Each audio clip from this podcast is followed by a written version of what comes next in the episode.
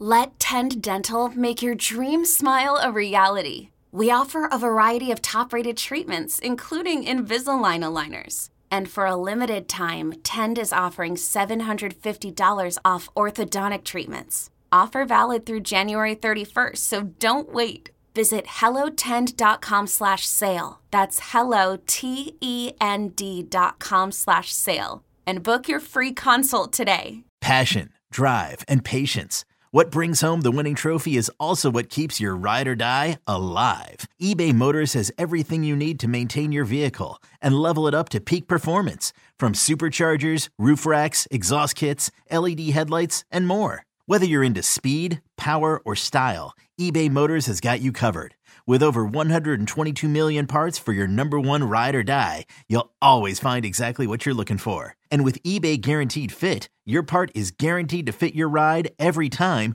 or your money back. Because with eBay Motors, you're burning rubber, not cash. With all the parts you need at the prices you want, it's easy to turn your car into the MVP and bring home that win. Keep your ride or die alive at ebaymotors.com. Eligible items only. Exclusions apply.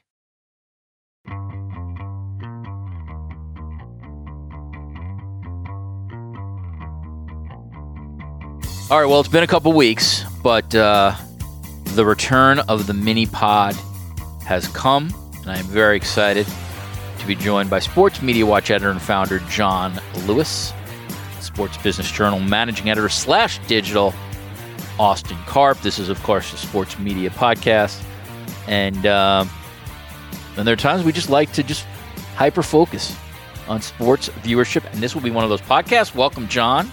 Welcome, Austin. Hey, thanks for having me. Thanks for having me back. All right, let up me start with you, Austin, because as we are taping this on Wednesday, November 29th, how much excitement was going on on social media between Fox Sports Public Relations and ESPN Public Relations, as well as their research and strategy specialists, throwing out numbers to see who gets supremacy between college game day in Ann Arbor and Big Noon Kickoff in Ann Arbor. I'm sure you have the numbers in front of you there. Here is what I will say before I cede to you. The fact alone that Fox is even in this conversation is the massive win above everything else. Had you mentioned five years ago that Fox could have a college football pregame show that could even be in the same stratosphere as college game day when it comes to viewership, most of us would have said that's insane, that's impossible. But I give them credit. They've been able to pull this off. There are certainly people on that show I don't particularly like, but who cares what Richard Deitsch likes or doesn't like? This is a viewership podcast, and the reality is they had one of their best weeks of all time. Austin, do you have the viewership numbers in front of you? And if so, can you provide that for my audience? Yeah. So let's look at some of the top line numbers first.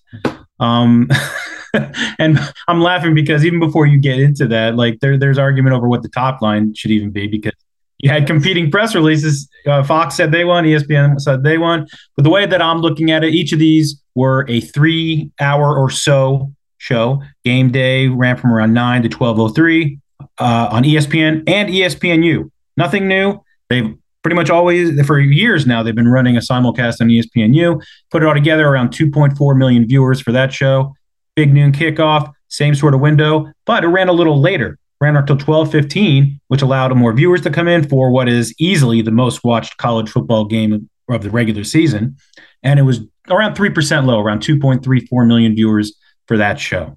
Um, that also they also had a simulcast there for the last hour for Big Noon Kickoff on FS1. Um, if you break out just the 11 a.m. hour when you know viewers are really hyped up, looking for college football, you know Fox did win there. In that 11 a.m. hour, they had around 4.4 million viewers. ESPN and ESPNU around 3.2 million. So it's only over the three hour, the complete three hour show.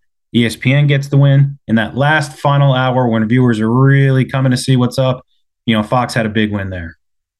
Jon, um, that's a massive 11 o'clock hour for Fox. There's just no way around it. I mean, that that's that that that 11 o'clock hour is would be a pretty great number for a college football game on Saturday. So when you saw these viewership, um, dueling viewership numbers come out, what what what was the first thing that immediately came to mind for you?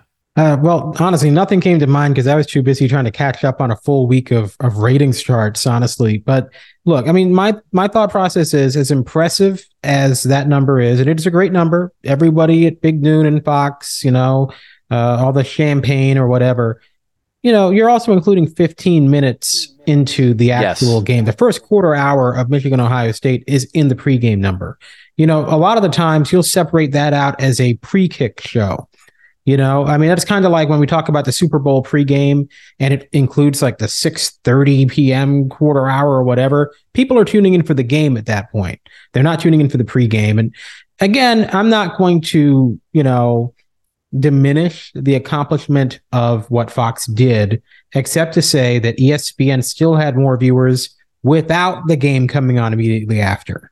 So you have to keep in mind there were still more viewers in ESPN when they knew they had to change the channel to get to Michigan Ohio State than there were on the channel that aired Michigan Ohio State and included the first quarter hour of the listed start time uh, in the pregame number. So I think it's a great number, but we don't, you know, I mean, let's not go go wild with it because there are some factors that obviously gave Fox an advantage in this case.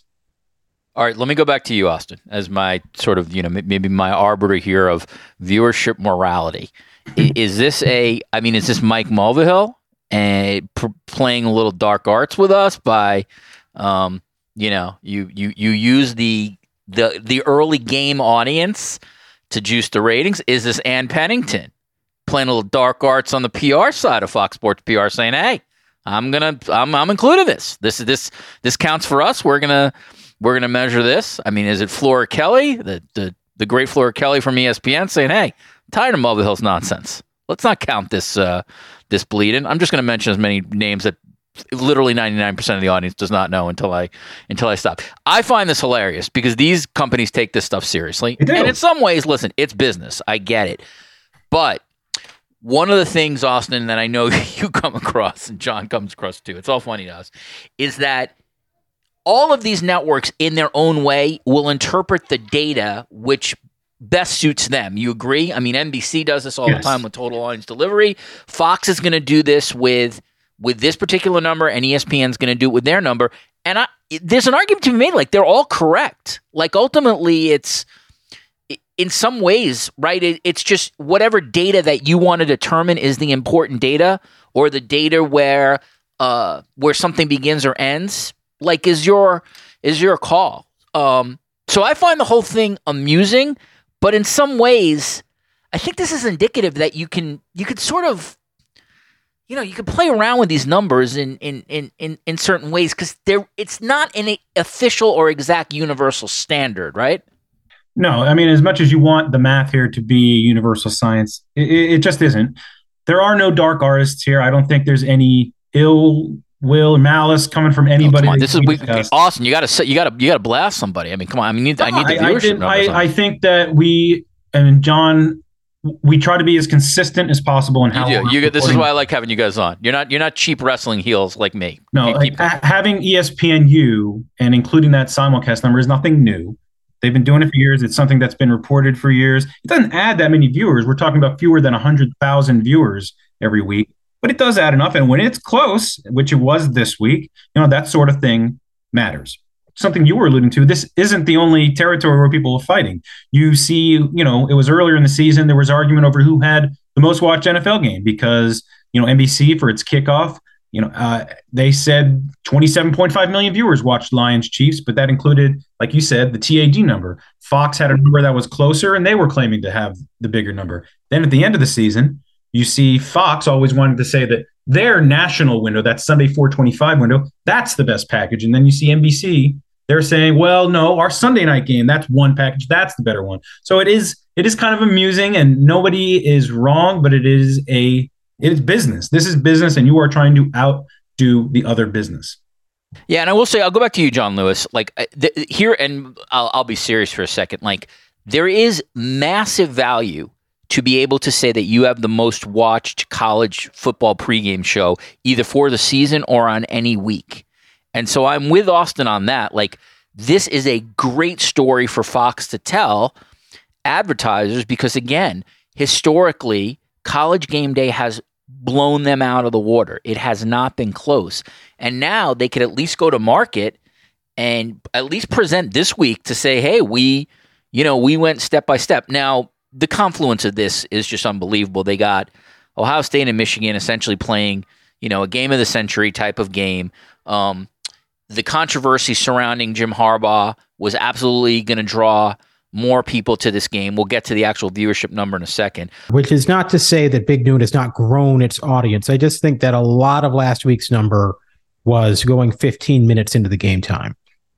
So to me, I don't think it was like, whoa, what is this big noon thing? I've never heard of this before. I mean, I don't think that's really what it is. I think most of the people who are watching and made the difference in that being much more viewed than usual would be seeing those same folks at halftime anyway. They're there for the game.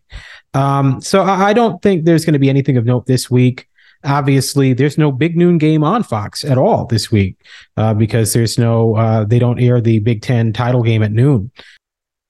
But it's what Jon says though is really important. That twelve fifteen, what people really need to focus on that. I think normally when big noon kickoff, they're usually off by 1206, 1207, 1208.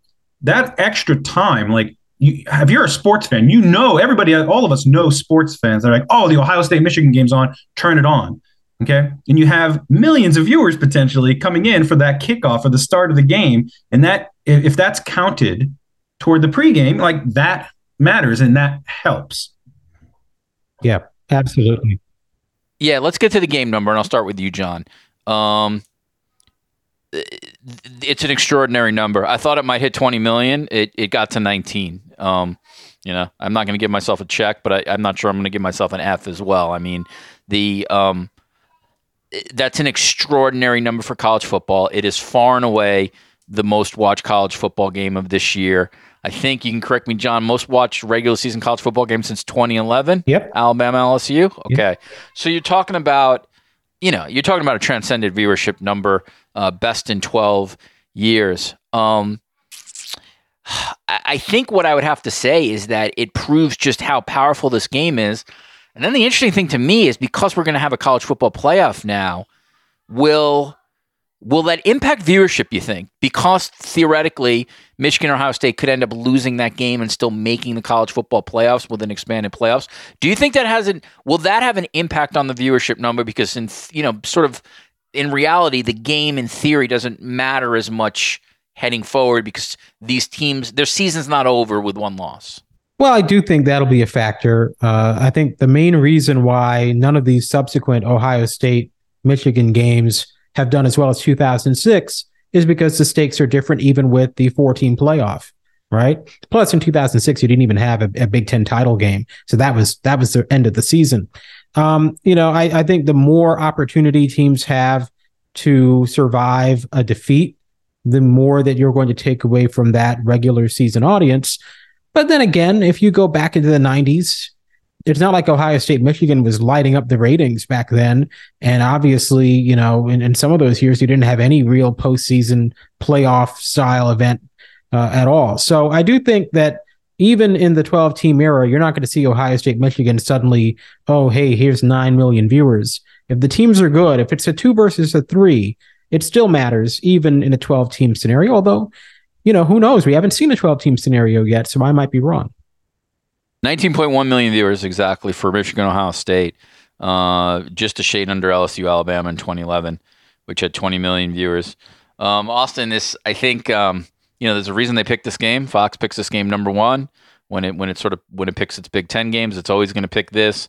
Um, you know, maybe if like in Alabama or some other team has like a de facto number one draft pick, top overall pick, maybe, maybe Alabama gets sort of back. Uh, to the number one spot. Ohio State's always, you know, maybe Ohio State plays somebody and that gets to number one. But at least in my opinion, for the foreseeable future, this is this this game should be the most watched football game, college football game in the regular season next year as well. Agree or disagree? That's the leader in the clubhouse, the easy leader in the clubhouse. I mean, if you look back to what that superlative was, like we said, it was dating back to and what an undefeated LSU, undefeated Alabama game from 2011 yeah, if you get that sort of matchup middle of the season, if I don't know if, if Florida could ever get their get their crap together and make you know the cocktail party legit and have an undefeated Florida versus an undefeated Georgia, yeah, I, I think that could have a chance to top something like this. But it, like it's the end of the season. It's the end of the season. There are major playoff implications on this particular weekend, and yeah, I, like John alluded to it. I think it might get watered down a little bit when you have a 12 team playoff. But in terms of you know nationally known college rivalries, yeah, I mean this this is at the top of the list. I think this is more nationally known than the Iron Bowl. And you look at the numbers; they're almost double what, or a lot, double what the number is now for the Iron Bowl. Uh, one last one on college football, and then we'll move to NFL Thanksgiving Day ratings and some other stuff. Jon Lewis, I'll go to you on this. Um, my colleagues at The Athletic wrote a really interesting piece, a football piece on Colorado and how um, Deion Sanders and company may be in trouble next year, given that their recruiting was not particularly strong heading to next year, and he's not going to be able to benefit from the the transfer market the way that program did this year.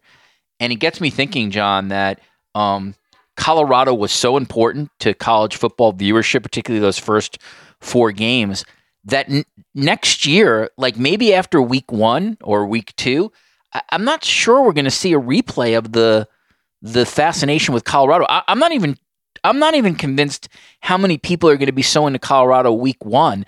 And that's just so fascinating to me because even on this podcast, Jon, like we, we, almost had a whole entire mini podcast on Colorado viewership alone. It's it's just fa- it's so fascinating how that changed so quickly. Well, I mean, it was it was kind of a fad, right? You know, and uh, it was a bit like Linsanity. You know, we've seen this before, like when Mo'ne Davis was in the Little League World Series, like I mentioned, Linsanity. I'm sure there's even better examples that I'd be able to come up with if I was a little bit less tired this afternoon. But I mean, the reality is we've seen we've seen it time and time again. It was uh, nice while it lasted, but it's over now, and uh, it's you know, I mean, maybe a good example is almost like Danica Patrick when Danica came in uh, and, and was leading the Indy 500, those viewers, you know, the viewership numbers were really amazing. Same thing when she did it at Daytona a few years later. In neither case did she repeat that performance the next year or the ratings repeat that performance. It was a one time deal. Old Man Winter here. If I had it my way, it would stay winter all year long. Short days, wind chill, black ice, and a good polar vortex. Oh, heaven! Wait, is it getting warm in here? Your cold snap is over, Old Man Winter. Spring has arrived. Spring. Spring is here, which means it's the perfect time to get away in the Hyundai you've always wanted. Visit the Hyundai Getaway Sales Event, where you can get great deals on all of our award-winning Hyundai models, like the tech-filled Tucson and Kona, as well as the spacious Palisade. Enjoy wherever you go with the peace of mind that comes with America's best warranty and three years or 36,000 miles of complimentary maintenance. But hurry in, these deals won't last. Add more joy to your journey at the Hyundai Getaway Sales Event. Now get 0% APR or up to 1500 bonus cash on the Hyundai Tucson. Now, during the Hyundai Getaway Sales Event. Offers end soon. Call 562 314 4603 for details. All right, let's move to the NFL. Um, Austin, there's a number of ways you can go with this. The Thanksgiving Day game set a record mm-hmm. for, you know, if you combine the three games for the most watched uh, Thanksgiving Day on record. A lot of that has to do with out, uh, out of home viewership. It got obviously a big pop. Uh, that Cowboys uh, Commanders number is just incredible. That was essentially a blowout and it popped the 40 million That's viewership mark, which is just absolutely. Yeah, I thought it would have once that blowout started. I figured it was not going to top 40, so that it surprised me.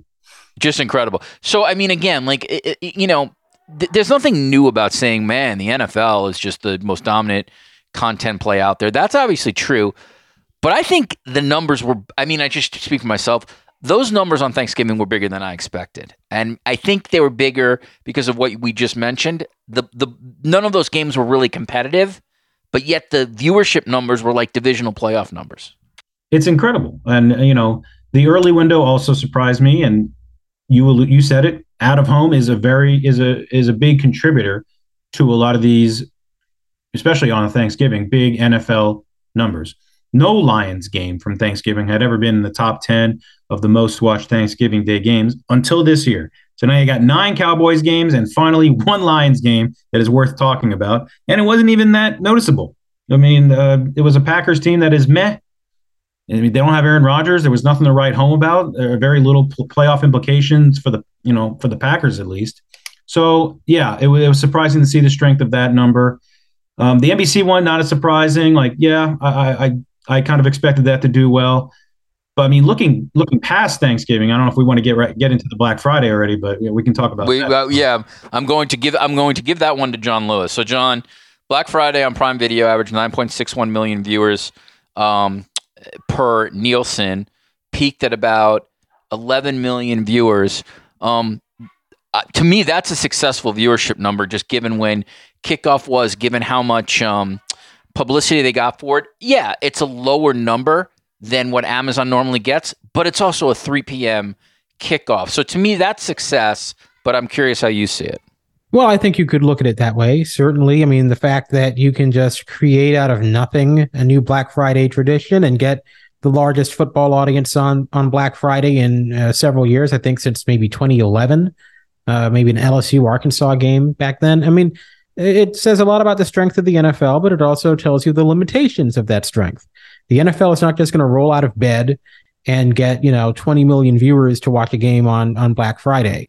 Uh, they're they're going to have to build up this tradition to get to the kind of numbers that I think people are are used to from the league. So I, I don't think it was a bad number. I, I just you know I, I think it was a number that I, I I expect the NFL thought they would do better. Um, and uh, you know, but beyond the fact that it's 3 p.m. on a Friday, it's also New York. Uh, the New York teams are no good in the NFL, and and, really haven't been for a while. Uh, I think uh, you know maybe next year with hopefully a, a, better matchup, maybe it'll do a little bit better. Interesting. How do you see it, Austin? Do you, you Jon sort of uh, Jon's probably a little not as high on that number as I am. How do you see it? I I will respectfully disagree with Jon on this one. I thought the NFL would have rolled out of bed and hit 15 million viewers, you know, appro- at least approaching some sort of streaming record because it's the NFL. We, we, see it everywhere else. There was nothing to lead me to believe that they weren't going to get a really strong streaming number, you know, something comparable to their top Thursday night football audiences, especially on a day like Black Friday. I thought they did a good job promoting it. To see it draw less than 10 million viewers was like a shock to me. I was like, wow. I was really surprised to see that it couldn't cross the. But the, I, I, let me let me counter really quick. I, I, can't believe I'm in the the, the the the position of defending the NFL, but uh, but like the, the the Jets are not a good watch outside of the train wreck component or if you're a diehard Jet fan. No, they're, they're not. so you're in some ways like you really are essentially in that game. You have one showcase team. The game wasn't close. Um, and so let's just, for the sake of argument, what what is that number, Austin? If I put Kansas City there instead of New York, you put Kansas City there, then I I, I think it's a streaming record. I think it's between I agree 15 and 20 million. Yeah, it was a dud of a matchup, and I think if you're Jay Marine and Marie Donoghue, you're you're going to Howard Katz in the offseason, you're like, yeah, we need something that is guaranteed to be. But no, but who could predict Aaron Rodgers getting hurt? I think they were. I mean, I remember talking an NFL to quarterback getting hurt. Oh no, I know, I know, I get it. I'm saying like I remember. I don't remember who. I think I talked to Marie Donoghue when the schedule came out, or Jared Stacy, one one one one of those uh, fancy Amazon execs, and they were overjoyed. Like they they thought they hit the lottery. Yes, with, with Aaron Rodgers, that that is a lottery ticket, and this game does. Yeah. With Aaron Rodgers, that game does between I think I think 15 and 20 because it has. Uh, I 100. Jon, do you agree with that? I, I'm with Austin on that. I think it does 15 million plus if Aaron's in the game. Well, maybe. I mean, it's hard to say because the counterfactual where Aaron Rodgers is healthy is a completely different season playing out. Uh, you have to presume the Jets are. Let, I mean, he's worth at least two more wins, right? And so right. they're at least six and four. That makes them a playoff contender. I, I, that's why I say 15 million. That that that game becomes magnified because it's not only an important game for the playoffs, an important game for the division. True. I mean, I mean, I'm a little hesitant to say that one one player can get you from nine to fifteen million, but I do think obviously it would have been a, a closer to the season high than a season low. All right, good little discussion there. The national sales event is on at your Toyota dealer, making now the perfect time to get a great deal on a dependable new car. Like a legendary Camry, built for performance and available with all wheel drive, you can count on your new Camry to get anywhere you need to go. And with available features like heated seats and a multimedia touchscreen, you can stay connected in comfort and style. Or check out an affordable and reliable Corolla with a trim for every lifestyle, from the hip and agile sedan to the sporty hatchback. There's a dependable Corolla built just for you. Plus, both Camrys and Corollas are available in hybrid models, so no matter your style, you can drive efficiently and affordably. And right now, your local Toyota dealer has more vehicles in stock and is making delivery on new vehicles almost every day. So visit your local Toyota dealer and check out amazing national sales event deals on Camrys, Corollas, and more when you visit buyatoyota.com. Offers end April 1st. Toyota, let's go places. All right, a uh, couple more things we'll get out of here. Formula One. Um, I, I was actually impressed by ESPN's number 1.31 million viewers for the Las Vegas race. Uh, there's a lot of bad publicity that led up to the actual race, but the race number kicking off at uh, one in the morning uh, Eastern time. That's an awesome number. Uh, F1 has its issues, obviously, in terms of interest because Max Verstappen, you know, essentially has just won everything. The stuff is not competitive. And then, Jon, I'll go to you. No, I'm sorry, Austin, I'll, I'll go to you. Um, the uh, Andy Hall, uh, uh, who does an excellent job for ESPN and PR, sent out the season viewership numbers and F1 was down a tick, but they were down a tick from last year's record. So how do you read the which I think you can correct me if I'm wrong. I think F1 races average about 1.1 million viewers this year. How do you read that as a viewership number? Yeah, first off, another shout out to Andy Hall, one of the one of the good ones out there. I, you know, everyone talked about yeah, they have a Verstappen problem because when your documentary series is more interesting than the live product, that's not good. That's right. It was a down or eight percent this year, so you're eight percent off of a record high that for the, that's been record high the last two seasons coming into this year, and those were both double digit percentage upticks. So you're falling off less than ten percent on a season that is described as one of the most boring F1 seasons on record. Was decided what four five races ago. You had a 1 a.m. start for one of your U.S. races. Uh, it, it did respectable, but you put that in prime time in the U.S. That you're talking about maybe a couple more million viewers, and that gets even closer. I think if they solve the competition problem, the drama is, I think, still there. I think there's still a decent amount of interest. Is it going to see an uptick next season? You know, I don't know. I'm not. I'm not. Uh, I'm not. I don't think it's guaranteed to, to rebound unless they can figure out how to, you know, make it more competitive down the stretch.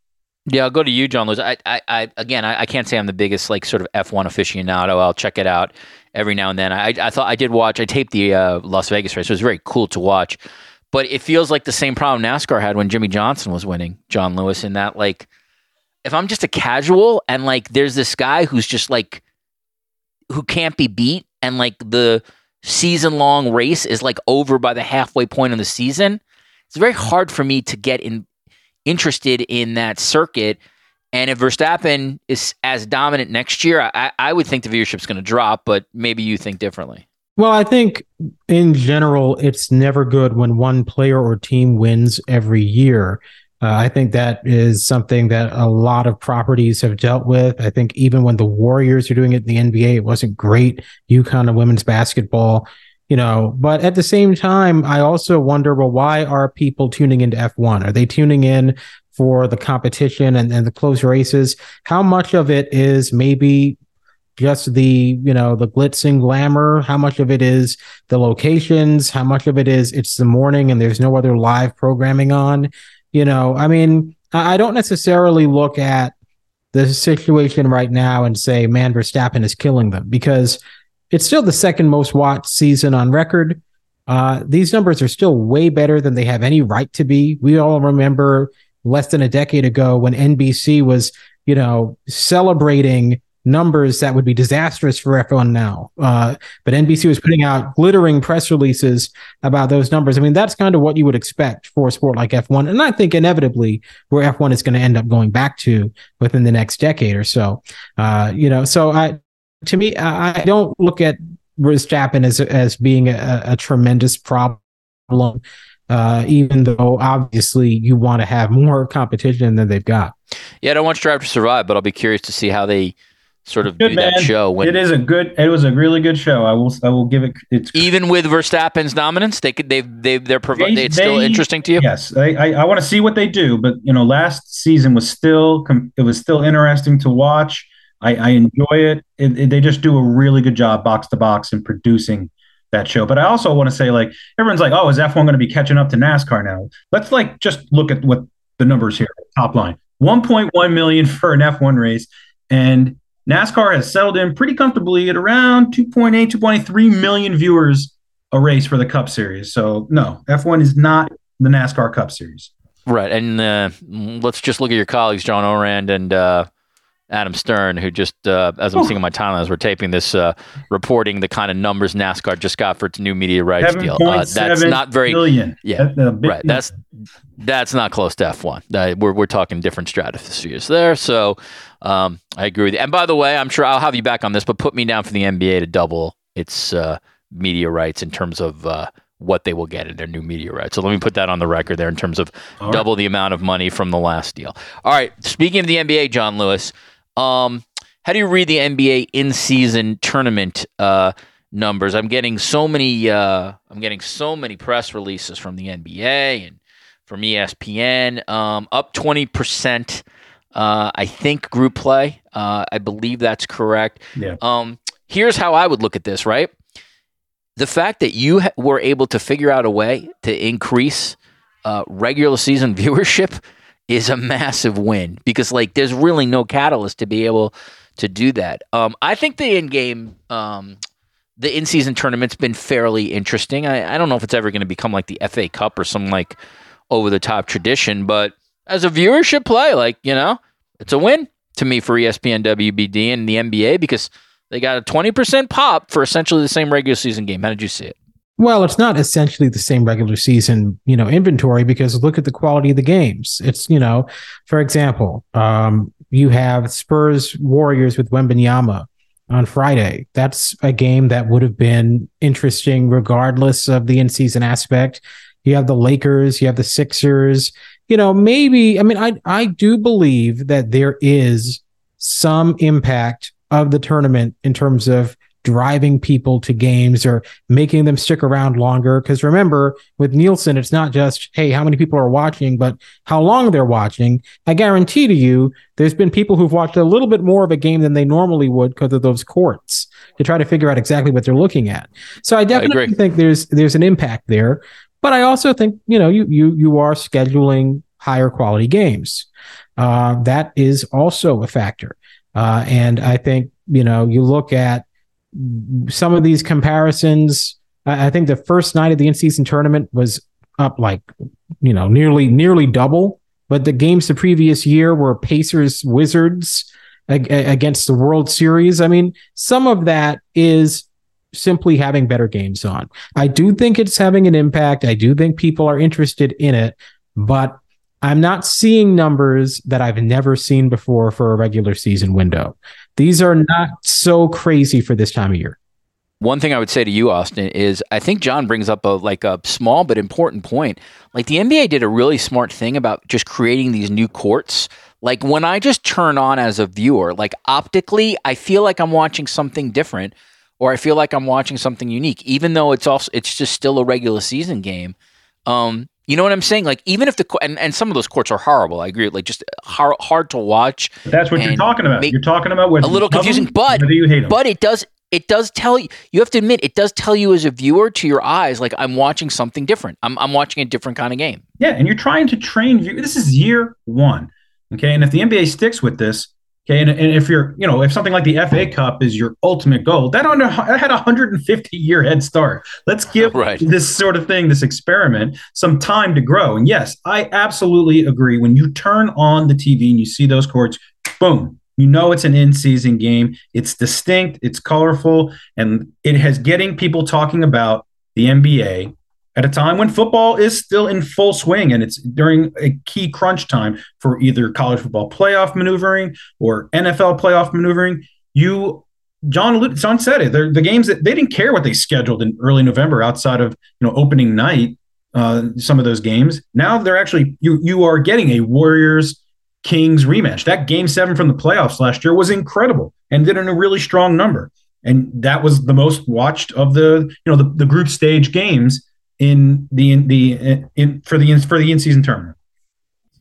Jon Lewis, do you want me to? Can I tell you what I would do for this tournament that I know the NBA will not do, but I, I think would give it incredible juice? They, they have talked about like you know maybe adding uh the winner the winning franchise gets like a pick at the end of the first round.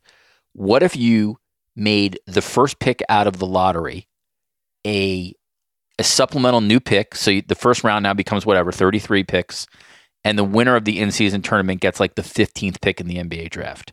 Well, I honestly think that for most fans, well, most fans would care, most hardcore fans who follow the league, but I think the casuals the league is trying to get with all of these things like the new courts and all this stuff, they don't really think about the draft in in in November. I, I don't know that that would be uh, such a big carrot. I, honestly, I think I, you know guaranteeing at worst the 10 spot in the play-in so that you know no matter what you'll you'll you'll have an opportunity to make the playoffs. That might be more valuable and more interesting to me than than the draft pick.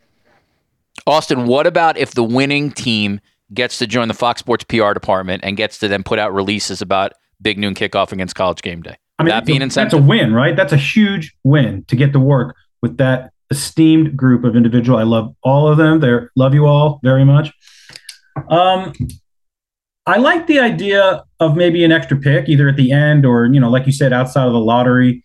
You know, giving giving somebody though the this early in the season, giving them like the the tenth spot automatically. I I I'm, I wouldn't. I don't know if I'd be a fan of that, but I think you can come up with something more that is really tangible that helps your club and is something beyond the cash reward that they have right now. All right, listen. This I really appreciate you guys coming on. This was really really interesting. Uh, since we're name dropping, uh, absolutely enjoyed the the back and forth between ESPN and uh, Fox Sports on this. Uh, and if Eric Shanks, if you're listening, and quite frankly, I know you're absolutely not listening, give Ann Pennington a raise.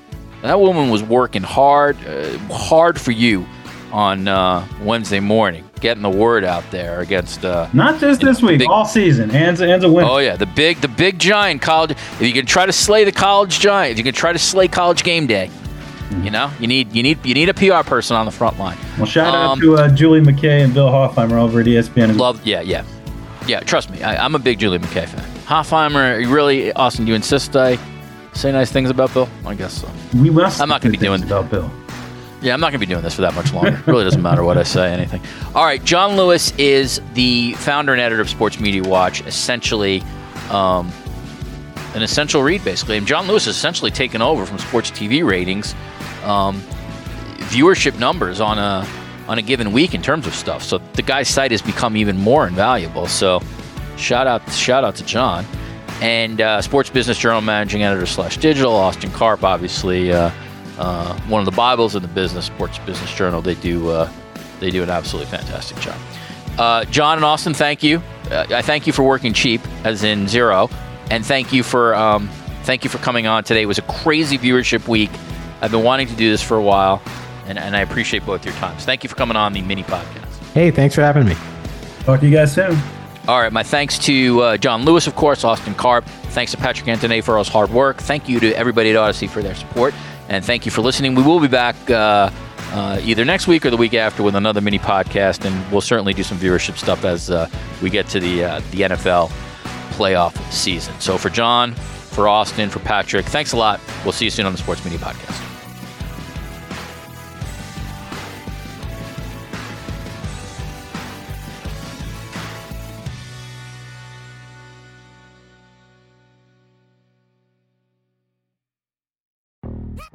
Yo, Trey. Kevin, what's up, man? You know, I've been thinking, what would have happened if the NBA never vetoes the Chris Paul trade to the Lakers and we get CP3 in the same backcourt as Kobe in LA? Well, you get a very happy Jack Nicholson for sure. And the Lakers probably win a bunch more championships. CP3 finally gets a ring or two or three, and the Kardashian empire is forever altered. What did you just say? Hey, everybody, I'm Trey Wingo. And I'm Kevin Frazier, and we're teaming up on a new weekly sports podcast from Wondery, Alternate Routes. As former sports center anchors and current sports obsessives, we're consumed by all the what if questions that make being a sports fan so excruciatingly fun. If you're like us, then you also live and die on the fallout from every drop pass. Or play call. Each week on Alternate Routes, we'll take a flashpoint in sports, break down what actually happened, then explore every alternate scenario and the ripple effects it would have caused. Follow Alternate Routes on the Wondery app or wherever you get your podcasts. You can listen early and ad free right now by joining Wondery Plus.